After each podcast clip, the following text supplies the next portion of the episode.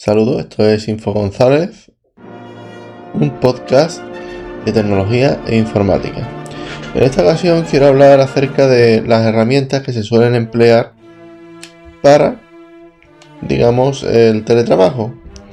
Para ello voy a mencionar algunas de las herramientas por si acaso ustedes queréis hacer teletrabajo. Básicamente a la hora de hacer teletrabajo eh, antes de, buscar, digamos, alguna profesión en concreta o algo, siempre debemos de tener en cuenta de cómo funciona el mercado y si nuestro proyecto es viable y si nos lo va a comprar. En el teletrabajo normalmente se, mm, los trabajos que más se suelen utilizar son los relacionados con la informática, pero hay algunos de administración y comercio que también se puede usar, se puede hacer por internet. En esta ocasión no voy a hablar acerca de, qué es el teletrabajo, ya que para eso ahí tengo otro post de, acerca de, de, lo que es el teletrabajo. Y nada, en esta ocasión voy a hablar de las diferentes herramientas que se utilizan a la hora de, de trabajar con, con teletrabajo. Eh, sin lugar a dudas, si trabajamos, aparte de, las que nosotros tengamos que utilizar por, por la naturaleza de nuestro trabajo, por ejemplo, si estamos en un e-commerce, está bien claro que vamos a tener que utilizar la plataforma misma, que es el PrestaShop que está instalado en la nube. O si estamos haciendo algún tipo de consultoría, pues, pues es evidente que vamos a utilizar algún tipo de navegador. En, esta ocasión yo quiero mencionar Twitter y Facebook porque son prácticamente son herramientas que se suelen, las redes sociales siempre suelen utilizarse en cualquier teletrabajo. También LinkedIn para buscarlo. Y como estas tres redes sociales, es decir, Twitter, Facebook y, y LinkedIn son bastante buenas para buscar teletrabajo. Eh, básicamente, si queremos guardar todo tipo de contraseñas en la nube de diferentes usuarios, emails, eh, etcétera, yo recomiendo utilizar Firefox Account o Google Account. ¿Qué nos permite estos dos, estas dos credenciales, estos dos servicio, pues guardar en la nube todas nuestras contraseñas. Esto es bastante útil porque, vamos, las contraseñas y el historial.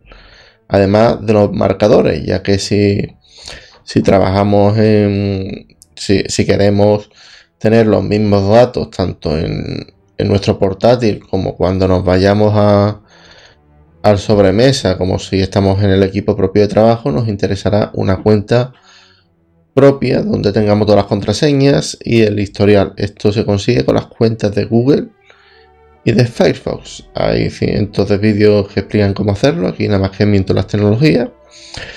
Otra de las tecnologías que son... O sea, para organizarse, esta, esta es fundamental si queremos organizarnos perfectamente y es Trello.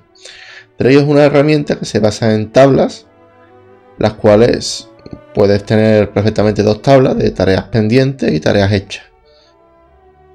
Y por ejemplo otro de tareas cobradas. Entonces tú vas poniendo en el primer sitio la tarea, después le completa, le cambia de sitio y después otro sitio. Es una herramienta bastante interesante, Trello, que por ello lo recomiendo. Otras herramientas, sobre todo de chats, pueden ser Skype, o Microsoft Teams. Este último es de pago. te lo organiza todo bastante bien. Es un, es un cliente de mensajería bastante potente. Y se suele utilizar en la mayor parte de las empresas. Ahora con el coronavirus, Microsoft deja 6 meses de membresía, 6 meses gratis. Y, y es, es algo que está bastante bien. Otra de, de las cosas que yo que yo recomiendo es si vamos a trabajar en, lo que viene siendo en, en el, puesto de teletrabajo, yo recomiendo guardarlo todo en lo que se denomina cloud o nube. ¿Qué es la nube? La nube es nuestra cuenta, tenemos una cuenta en internet donde tenemos ahí una especie como de disco duro. Básicamente allí, allí en ese disco duro, pues eh, eh, para ello se utilizan principalmente tres, tres marcas de cuenta, ¿no? Tres marcas de, de, nube, ¿no? De disco duro. Eh, Dropbox, Drive y Mega. Son servicios bastante baratos, bastante asequibles. Dropbox, la verdad, la opción de pago tiene la opción de para subir imágenes prácticamente sin sin lo que viene siendo el, el vamos a través de comando en PHP es un bastante curioso. A propósito eh, Google tiene una opción que es Google Cloud y Microsoft tiene otra opción que se llama también Microsoft eh, no me acuerdo exactamente creo que incluye Azure y muchos servicios en la nube también y y yo prefiero Microsoft en este, en este tipo de tareas, ya que es un.